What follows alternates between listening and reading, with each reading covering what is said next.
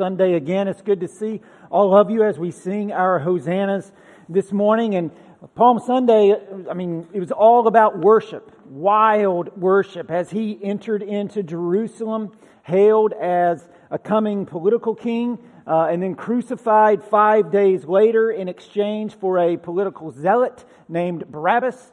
And, uh, but he didn't stay dead. In the process of all that, God was accomplishing the redemption of His people, of those of us who have repented and believed the good news all around the world, across all time, who have repented and believed the good news accomplished on that day. And we'll be celebrating that next week. So make sure and bring somebody with you. We've got some extra chairs in here now. Those of you who want to distance out horizontally from other people, you can just put coats in between you or whatever, or, you know, piece of paper, or just say, hey, you can't sit here like in Forrest Gump. But that's not really kind, so maybe don't do that. But anyhow. If you've been here for any length of time or you remain around for any length of time, you're going to get used to something that I like to do and do fairly regularly, which is to call us to kind of a 30,000 foot view to see the grand story of the Bible. Because the Bible is not 66 individual little stories and it's not a, just a myriad of little uh, morality tales.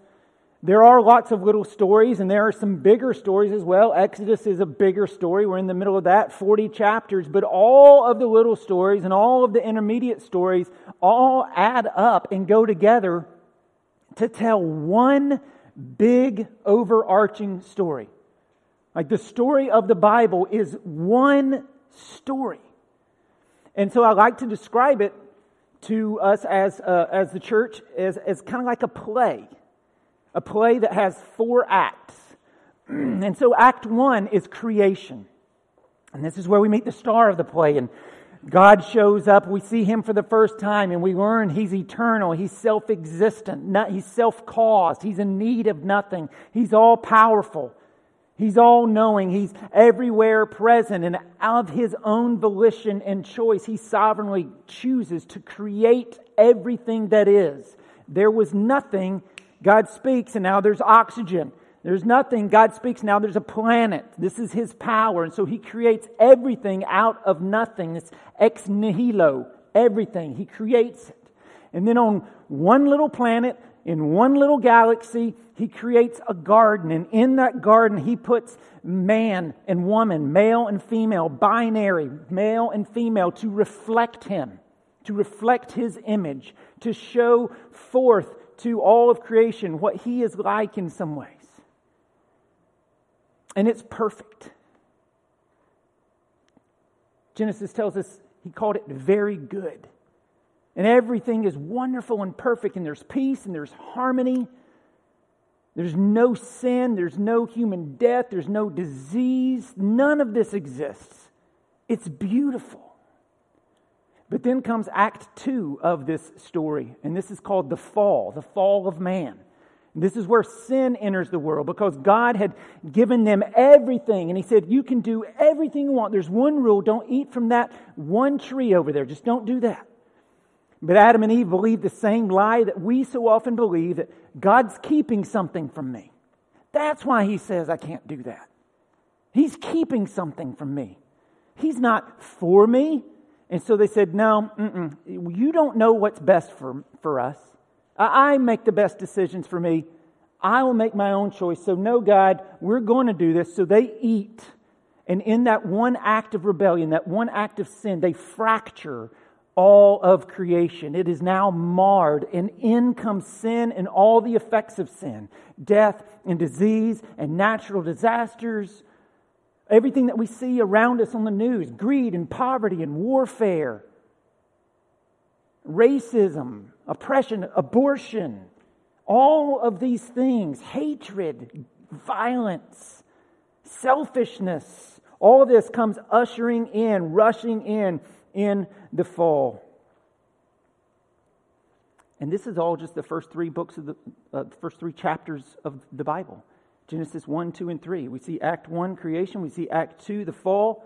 And then the whole rest of the Bible is telling of the redemption that is in Christ, how he is rescuing us from our sin because all of this sin that we talked about is not just out there, it's in us. That's why we don't do the things we should do and we, we do the things that we shouldn't. And so, Act 3 is all about the redemption that is in Christ to redeem us from the fall from our sin through his life and death and resurrection.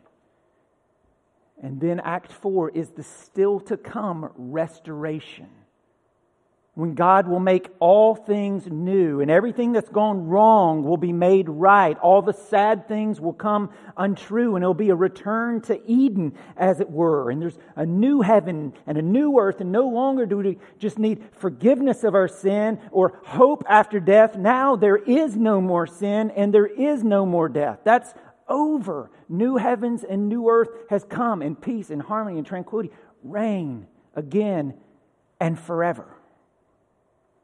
That's like the 30,000 foot view of the Bible that I'll, you know, th- run through fairly often just to help us see that. Creation, fall, redemption, restoration. That's the grand story, meta narrative of the Bible. But if we're going to be even more accurate to what it is, it would be better not to describe it actually as a play. Because it's more than that. When you look at the Bible in full, it's not so much a play, not so much a drama, it's in actuality a musical. Like our faith is inherently musical. And so, what I want to do this morning is show this to you because it's true from cover to cover. And Exodus 15, where we're particularly at in our exposition of Exodus, is the first recorded song in Scripture of a litany of songs that you will find. I mean, it's just, the Bible's just laced with singing and dancing. And so I want to show this to you this morning.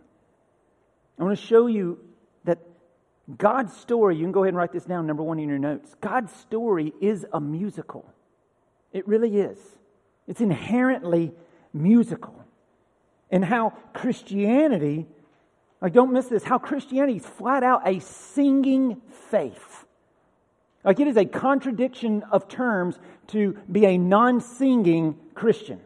Like those things, uh, that, that doesn't go together. If you are a Christian, you are to sing. I didn't say sing well, but make that joyful noise. Christians sing.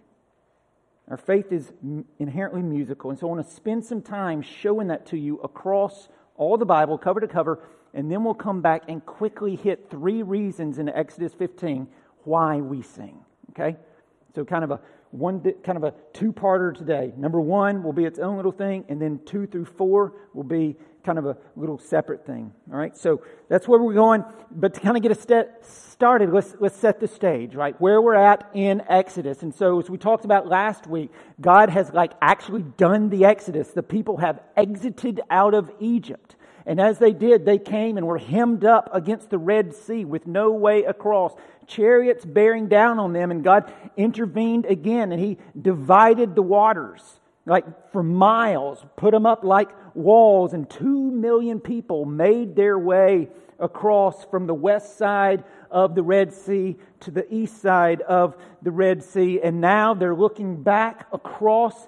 Uh, they've just gotten out, and these walls come crushing down, crushing all the Egyptians, the armies of Pharaoh that were heading after them, and God has delivered them. He has saved them by His great power. No act of their own, just like our salvation today. It's by the grace of God, not our actions. The Exodus shows us this. And so that's where we're at in this. They've been saved. And so, in response, what do they do? Exodus 15, they sing. They sing. Like this is what saved people do. They worship and sing. And so look at chapter 15 of Exodus. Look at verse 1 and verse 20 uh, to begin with. And so, verse 1 Then Moses and the people of Israel sang this song to the Lord, saying, I will sing to the Lord, for he has triumphed gloriously. The horse and his rider he has thrown into the sea. And then verse 20. Then Miriam, the prophetess, the sister of Aaron and Moses, this is the first time we get her name. We've probably met her before. She's probably the sister who followed looking after baby Moses when he was in the basket in the Nile. That's probably who she is. We get her name here. Then Miriam, the prophetess, the sister of Aaron, took a tambourine in her hand and all the women went out after her with tambourines and dancing. And Miriam sang to them, Sing to the Lord. Look, it's the same thing as verse 1. Sing to the Lord, for he has triumphed gloriously. The horse and his rider he has thrown into the sea. And so this is probably kind of like a back and forth between the, the guys and the ladies, singing the same thing back and forth to one another. But the point I want you to see out of this is everybody sang. Everybody sang. All the dudes, all the ladies, everybody sang. And so for some of you, you've maybe been or you've seen it on TV, like Fenway, Fenway Park. When they sing Sweet Caroline, bum, bum, bum, and it's really cool. Everybody sings that and everybody loves that. But that's like maybe 40 or 50,000 people. Imagine 2 million people all singing the same song. And heaven's going to be even more than that. But, folks, like, that's the natural response of those who have experienced the grace of God. Like, you can't keep it in. And God has given us the gift of song to express things that go beyond mere words. Like, we're hardwired for this. This is why people all over the world, across all times, have had songs. They sing. This is what people do. This is what you do. I mean, I've pulled up to the stoplight and looked over and seen some of you in your car. Right? We sing in the car, we sing in the shower. Some of you make a fake microphone and get in front of the mirror and sing at your house when no one's there. This is, we, we sing. We're hardwired to sing. God created a musical world. I mean, even like nature sings birds and wolves and whales and elephants and howler monkeys, which sound a lot like Russell D. Gill when he sings. Love you, buddy, though. but humans sing. This is what we do. We sing because something inside of us, again, hardwired, God made us this way, needs to express something beyond words. I mean, Nashville's built on this, right? Three chords and the truth. That's what a country song's supposed to be, not this bro country stuff. And uh, that is a direct shot. I hate that. Three, three chords and the truth. Give me that. I'm ready to go. But it's just expressing, songs express beyond like what we can say with words. We sing to express. And so songs are about love, it's about pain. Songs are about heartbreak, right? We have songs of resolve. We have songs of triumph. We have songs of depression. And so we sing to remember things. We sing to commemorate things. We sing to praise things. We sing to honor things, like a national anthem. And so if we sing like praise songs to our country, how much more should we sing praise songs to our God? I mean, straight up, if you get angry for, sit, for someone sitting out or not singing the national anthem, but then in here you sit out and don't sing anthems to the Lord, that is a whole new level of theological hypocrisy. I mean, as citizens of our country, yes, sing, do but even more so as citizens of the kingdom. Sing. We are called to this. This is what saved people do. And again, you see this cover to cover. God's story is a musical. And so just trace it a little bit. And so you get Job 38, verse 7, right? Job 38, verse 7, and Job's calling out about creation. And he says, When God created all things, the morning stars sang together, and all the angels shouted for joy. At creation, they were singing. After every single major work, major mighty act of God in the Bible, they respond with singing. And so at creation, they're singing. Exodus 15, deliverance from, like the Exodus, like from slavery in Egypt, there's singing. Genesis, Exodus, Leviticus, Numbers, Deuteronomy, Joshua, Judges. You get into the Judges, and there's song after song after song as God delivers. You get into the Kings and Chronicles, Samuel, those books. David sings. Like Psalm 18, when he's rescued from Saul, he specifically says this I love you, O Lord. And listen to the personal nature my strength. The Lord is my rock and my fortress, my deliverer. When you feel like that, you can't help but sing. My rock in whom I take refuge, my shield and the horn of my salvation, my stronghold. I call upon the Lord who is worthy to be praised. This is why we sing. He's worthy. He's worthy. And I am saved from my enemies. I mean, if you don't, like, if you're not catching on, I'm going to keep going, but if you're not catching on that God's story is a musical, I mean, for crying out loud, we've got a hymn book in the Bible. That's what the book of Psalms is 150 songs. It's a hymn book. And I think it's really, really interesting with that and with all the songs that you find in Scripture. And I think it's also very, very teaching. None of them have like meter or tone or like the style that it's to be sung in. But every single one of it, like what it does give us, like it doesn't give us that those things because that's not important. What it does give us is the lyrics because those are important. And so that's why here at Providence, like it's all about lyrical content. That's why we don't sing some songs that you may love, and we do sing other songs you may not know as much, but it's lyrical content that drives our songs that we sing. Like, we could care less about style. High church, low church, hip hop church, country church, Central Asian styles, Sudanese styles, Congolese styles, Brazilian styles, Eastern European style of music. Musical styles are cultural and morally neutral. It's the lyrics that determine whether a song is valuable or not. And if you're truthfully focused on worshiping God, you're not going to be so caught up in the styles, actually. Because you're focused on God, not yourself. And so I could care less about styles, it's about content, lyrics. But as you just keep tracing creation, Exodus, Judges, uh, the, you know, David, you get into the prophets and the exile, the return, and you get more songs like, uh, like Isaiah 51, which says, The ransomed of the Lord shall return and come with singing into Zion.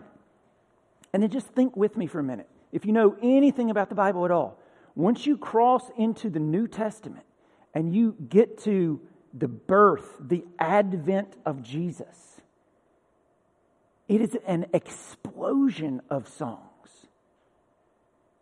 Like Luke 1, right away you get what's called the Magnificat. This is the song of Mary. My soul, my soul magnifies the Lord. Right after that you get what's called the Benedictus. And this is the song of Zechariah. You get into Luke 2 and all the angels that sang at creation now show up and sing at the birth of the Savior. Glory to God in the highest and on earth peace among those with whom he is well pleased. And then right after that, you get what's called the Nunc Dimittis, and this is the Song of Simeon. Fast forward to Maundy Thursday, which, you know, is this week, Holy Week. But in Jesus' life, the night that he's betrayed, he remakes Passover into the Lord's Supper, and it says that they departed singing a hymn. You go through all the letters that Paul writes, and they're just shot through with references to hymns that they're singing, early creeds that they set to music, all the way into what's coming for us still someday, Revelation chapter 5, where around the throne will be gathered all the rank upon rank of angels, and now the triumphant church made up of all people who are believers from all nations, all languages, all tribes across all time and what will we do? We will sing.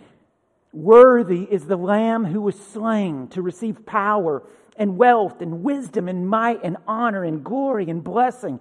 And all creation joins in the song to him who sits on the throne and to the Lamb be blessing and honor and glory and might forever and ever. Friends, God's story is a musical.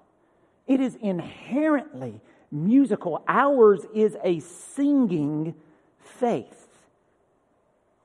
It's what Christians do, compelled, yet also we're commanded. And so you got things like Ephesians chapter 5, verse 18. And do not get drunk with wine, for that is debauchery, but be filled with the Spirit, addressing one another in psalms and hymns and spiritual songs, singing and making melody to the Lord with your heart. And similarly, likewise, Colossians chapter 3. I'm going to read a little bit more here. Verse 12 starts Put on then as you've taken off all these old things, put on then, as God's chosen ones, holy and beloved, compassionate hearts, kindness, humility, meekness, patience. Our world needs much more of those things. Let's live those out. Bearing with one another. And if one has a complaint against another, forgiving each other. As the Lord has forgiven you, so you also must forgive. And above all these, put on love, which binds everything together in perfect harmony. And let the peace of Christ rule in your hearts, to which indeed you were called in one body, and be thankful. Here we go. Let the word of Christ dwell in you richly, teaching and admonishing one another in all wisdom, singing psalms and hymns and spiritual songs with thankfulness in your hearts to God and whatever you do in word or deed, do everything in the name of the Lord Jesus, giving thanks to God the Father through him. And so, listen, don't misunderstand. Singing is not the only form of worship. Like everything we do is worship. What question is, what are you worshiping? But everything we do is worship. Life is worship. Parenting is worship. Work is worship. Marriage is worship being fr- like friendships, that's an act of worship. Everything we, we do, if your focus is on the Lord God, you are worshiping God. That's what the whole, like, verse 17 there in Colossians 3. And whatever you do in word or deed, do everything in the name of the Lord Jesus. So all of life is worship. But singing is particularly a form of worship. We are to, to, to sing. And it's not an optional part of worship. It's to be compelled and command, is commanded. And so we're to sing, and we're to sing to God, but also Ephesians and Colossians, did you see this? We're also to sing to one another. Do these things to one another. Like, this is part of the reason we gather. We gather to worship God vertically, but also to encourage one another horizontally. That's part of what corporate worship is all uh, about. And so, in contrast to a blacked out auditorium with lasers and fogs, where the music is so psycho loud that you can't hear the person next to you, which inherently kind of just implicitly teaches this time's about you and God alone, not anyone else. No, actually, there's to be a horizontal dimension. That's why we don't have it blacked out. That's why we do have plenty of light, so that you can sing to one another, because we are here to encourage one another. Christianity is inherently corporate, there's an usness about it. And so we do this. We sing to the Lord together, and we also sing to one another, encouraging one another, saying, Hey, brother, be encouraged. Hear these words Behold our God.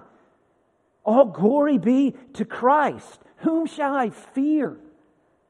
And in those days, we are having hard days. Like, hold, He will hold you fast. I know it hurts right now. I know it's hard right now. I know you're walking through the valley of the shadow of death or, or, or, or worried and grieved. Be encouraged. He'll hold you fast. We sing this, we encourage one another. That's part of what singing is all about. That's why we try to, not every week, but we try to have a song every single week that a suffering Christian can sing. Not just everything's happy and boppy and, you know, me and Jesus so happy together. Like, and there's boots on the ground, hard times we walk through. We encourage one another. And so, friends, I'm just praying this morning that you're beginning maybe to realize or, or, or put some dots together. God's story is a musical, it's all through there. Ours is a singing faith. To be a non singing Christian is a contradiction of terms. We're to sing from creation, fall, redemption, restoration. We see it's musical. And we sing to God, and here we go, Exodus 15, for three over, overarching reasons, all right? And so the first one, and this is actually kind of number two in your notes, I know it's kind of weird. But the first one, first reason we sing is we sing because of what God has done. We sing because of what God has done. And so, Exodus chapter 15, let's read together verses 1 through 12. 1 through 12. We sing because of what God has done. Look at, look at what God has done for them here and how they're singing. Then Moses and the people of Israel sang this song to the Lord, saying, I will sing to the Lord, for he has triumphed gloriously. The horse and his rider he has thrown into the sea. The Lord is my strength and my song, for he has become my salvation. This is my God, and I will praise him, my Father's God, and I will exalt him. The Lord is a man of war. The Lord, Yahweh, harkening back to Exodus 3 when God tells him their name at the tells him his name at the burning bush. Yahweh is his name. Verse 4 Pharaoh's chariots and his host he cast into the sea, and his chosen officers were sunk in the Red Sea. The floods covered them. They went down into the depths like a stone. Your right hand, O Lord, glorious in power. Your right hand, O Lord, shatters the enemy. In the greatness of your majesty, you overthrow your adversaries. You send out your fury. It consumes them like stubble. Verse 8, I love the poetry here. At the blast of your nostrils, the waters piled up. The floods stood up in a heap. The deeps congealed in the heart of the sea. The enemy said, I will pursue, I will overtake, I will divide the spoil. My desire shall have its fill of them. I will draw my sword, my hand shall destroy them. You blew your wind, the sea covered them. They sank like lead in the mighty waters. Who is like you, O Lord among the gods? Who is like you, majestic in holiness, awesome and glorious deeds, doing wonders? You stretched out your right hand, the earth swallowed them. And then the end of verse 21 again, sing, Miriam, sing to the Lord, for he has triumphed gloriously. The horse and his rider he has thrown into the sea. And so we sing because of what God has done, not what we do. Right? Nowhere in here do you see Moses or Miriam like, like lifting themselves up, saying, look what we did. Right? Neither of them channel their, channel their inner Freddie Mercury and start singing, we are the champions. No, they sing, he is the champion. He has triumphed. He has brought victory. He has rescued us. The Lord is my strength and my song. He has become my salvation. And friends, that's what ignites and fuels worship. When you recognize what God has done for you. Like when we recognize that we have been, if you have trusted in Jesus, you have been redeemed. You have been saved by no act of your own at God knowing full well every recess of your heart, every God belittling moment, every sin that you have ever committed or ever will commit, God knowing all of that still chose to redeem you, to rescue you, to bring you into His family.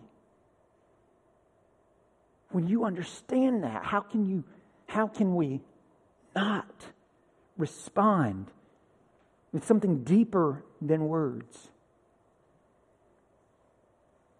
We sing because of what Christ has done, his sinless life in the place of our sin filled lives, his undeserved punishment for sin in the place of our deserved punishment for sin.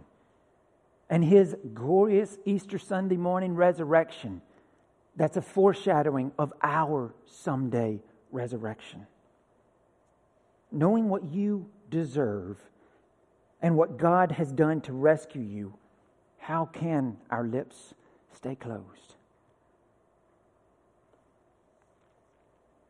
We sing because of what God has done. Secondly, number three in your notes, again, I know it's weird, but secondly, we sing because of who God is. So what he's done and who he is. And so, like when I read through verses 1 through 12, it almost reads like a little Cliff Notes version of like a list of the attributes of God. It's just all these things about God, who he is. And Moses praises him for being a personal God, that he's my strength, my song, my salvation, on and on. Verse 3 praises God that he is a warrior God, that he's a man of war. You're like, well, what's up with that? Well, me, like, I am a huge Marvel fan. I love all the Marvel movies. I've seen all 3,000 minutes of the movie. I love them 3,000, right? That's what that's about. I've seen every minute of that. WandaVision just finished now. Uh, episode two on Friday of, of uh, Falcon and Winter Soldier was on. Watch that. Good stuff. Love all that, right? Marvel. But the coup de grace, or the main point of all the Marvel movies, like if, if Disney just like, mm, we need a little cash, what do we do? Make an Avengers movie. You make an Avengers movie, that's just printing up money, right? Avengers, that term. God is an avenger. That's what this verse is about. Like, he will not let injustice go on forever. His people cried out to him, Lord, we are in bondage. We are in slavery. Rescue us from this. This is not right. Please. And he heard their cry and he came after them. He avenged them. Verse 7 says he sent out his fury. God does this. And so, friends, God fights for you. Do you, you have a warrior God who has already won the battle on the cross? Already won that battle. We're just waiting for him to come back and consummate all things. But even right now, he fights for you. Whatever's going on in your life, you're not alone in that. You're like, well, he hasn't done anything for 20, 30 years. 400 years for the Egyptians. We don't always understand his timeline. That doesn't change the fact of the matter that he fights for us. He loves us. Now, you fight for your kids, right? Somebody mess with my kids. I mean, I've told you, I'm like, you know, buck 60 dripping wet, but I'm going to fight with all that I got. I'll probably get my butt kicked, but I'm going to fight. God will never lose. God will never lose. He fights for his people. Praise him that he fights for you. Praise him for his mighty power. Verse 6, verse 11, for his holiness, his uniqueness, that he is not like us. Who is like you, O Lord, among the gods? Lowercase g, making fun of the Egyptian puny gods that he just showed were actually nothing. Who is like you, majestic in holiness? Verse 13, you have led in your steadfast love. This is his covenantal love. The big word's chesed in Hebrew. It's a word we can't fully put into terms, but he will never quit. He will never stop loving us. And so when you want to express these ideas, you can't express them with mere words. It takes song. And that's what song, that's what singing is. Miriam and Moses are just trying to help us frame, and they're saying, Behold your God. Worship him in his splendor. Worship him in his majesty for what he's done, for who he is. And then finally, number three, which is actually number four in your notes, for what he is doing and what he will do. We sing because of what God is doing and will do. And so when we looked at verses 1 through 12, again, that was all looking back on what he did, how he delivered them from the Egyptians through the Red Sea. And then when you get to verse 13, everything's looking forward to what he's doing in this moment and what he will do. So look at verse 13 with me. You have led in your steadfast love the people whom you have redeemed. You have guided them by your strength to your holy abode. The peoples have heard, they tremble Pangs have seized the inhabitants of Philistia. Now are the chiefs of Edom dismayed. Trembling seizes the leaders of Moab. All the inhabitants of Canaan, like this is where they're going to go. They're going to travel through these areas on their way to the promised land. And the people are terrified because they've heard about this God who did what he did at the Red Sea. Terror and dread fall upon them because of the greatness of your arm. They are still as stone till your people, O Lord, pass by, till the people pass by whom you have purchased. You will bring them in, talking about his people, and plant them on your own mountain. The place, O Lord, which you have made for your abode, the sanctuary, O Lord, which your hands have established. The Lord will reign forever and ever. And so again, this hasn't happened yet. Right? They're not in the promised land. They're not to Mount Zion in Jerusalem where he would build his temple. But Moses is singing of it as if it's already happened. And here's why his confidence is so high that he would even put it in the past tense. And it's a lesson for all of us. What God has done in the past should give us confidence of what he will continue to do in the future. How he has kept his promises in the past and proved them or and or should give us confidence that he will keep his promises in the future. This is what fuels Moses' faith about what God will do. Because God's not just going to stop like all of a sudden being faithful. I think I'm done being faithful. Done. Like that, that's not God. He, he is faithful. He has steadfast love for his people. He's not just going to stop loving you then. He, therefore, he's not going to just stop being patient with you. He's not going to stop being gentle and lowly with you. He's not going to stop transforming you convicting you of sin and chipping away at those areas. He wants to knock off and, you know, reform you into the statue he's building. And sometimes that's, you know, tink, tink, tink, and sometimes that's sledgehammer, whop. But he's not going to stop doing that. He will accomplish what he began with you.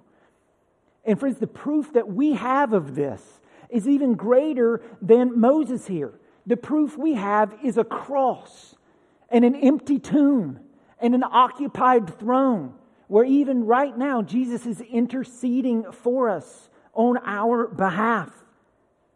Like Jesus has accomplished this. He will bring us all the way home. That fourth act of the story, the musical restoration, will happen and God will usher in, Jesus will return and usher in the new heavens and the new earth, and gone will be tears and pain and sin and death. Again, not just sin forgiven and hope and death, but sin eradicated, death extinct. It doesn't exist anymore. Everything made right. And peace and harmony and tranquility restored full fellowship with God. We, he will be with his people and we will, he will be our God. And verse 18 the Lord will reign forever and ever, visibly. Like right now, it's invisible. Someday it will be visible. But even until that day, Jesus promises, I will be with you always even to the end of the age. And so, child of God, lift up your voice and sing. Sing because of what he's done. Sing because of who he is. Sing because of what he's doing and will do. Like he is why we sing. And because of what he's done in our lives, now we can sing because I'm happy. We sing because we're free. His eye is on the sparrow, right? And I know he watches even me. Sing to the Lord. Let's pray. God, you are worthy. That, that is the heartbeat of the scriptures. You are worthy to receive honor and glory and power and majesty and might. For you were slain, Jesus.